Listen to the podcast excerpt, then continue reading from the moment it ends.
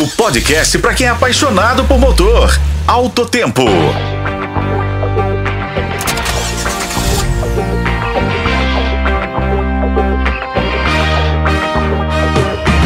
Olá, estamos de volta para mais uma edição acelerada do podcast Alto Tempo. Ao meu lado, Igor Viga. E a notícia de hoje é positiva. Tudo porque a Volkswagen cancelou o layoff, que é, que é a suspensão do contrato de trabalho de 800 funcionários de um turno da fábrica de Taubaté, após os bons resultados de vendas. No entanto, a montadora decidiu adotar férias coletivas de 10 dias para a unidade. Igor, algum produto em especial permitiu essa decisão? Sim, Raimundo. De acordo com a Volks, a suspensão do layoff foi motivada pelo desempenho positivo do modelo Polo. Com bom resultado, a empresa decidiu ajustar as medidas de flexibilidade para a fábrica de Taubaté, cancelando o layoff e adotando férias coletivas.